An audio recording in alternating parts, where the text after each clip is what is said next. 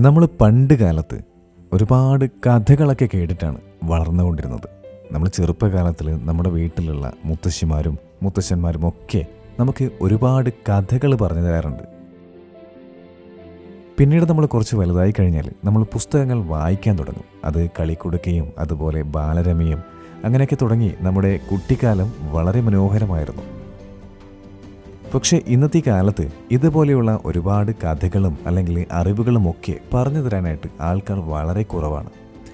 അതുകൊണ്ട് തന്നെ മനോഹരമായിട്ടുള്ള ഒരുപാട് കഥകളും അല്ലെങ്കിൽ യാത്രാ വിവരണങ്ങളും പുസ്തകങ്ങളെക്കുറിച്ചുള്ള വിവരണങ്ങളും പിന്നെ ടെക്നോളജി ആയിക്കഴിഞ്ഞാലും മറ്റ് ഏത് മേഖലയിലുള്ള കാര്യങ്ങളായിക്കഴിഞ്ഞാലും ചിറ്റ്ചാറ്റ് മലയാളം എന്ന ഈ പോഡ്കാസ്റ്റിലൂടെ നിങ്ങൾക്ക് കേൾക്കാവുന്നതാണ്.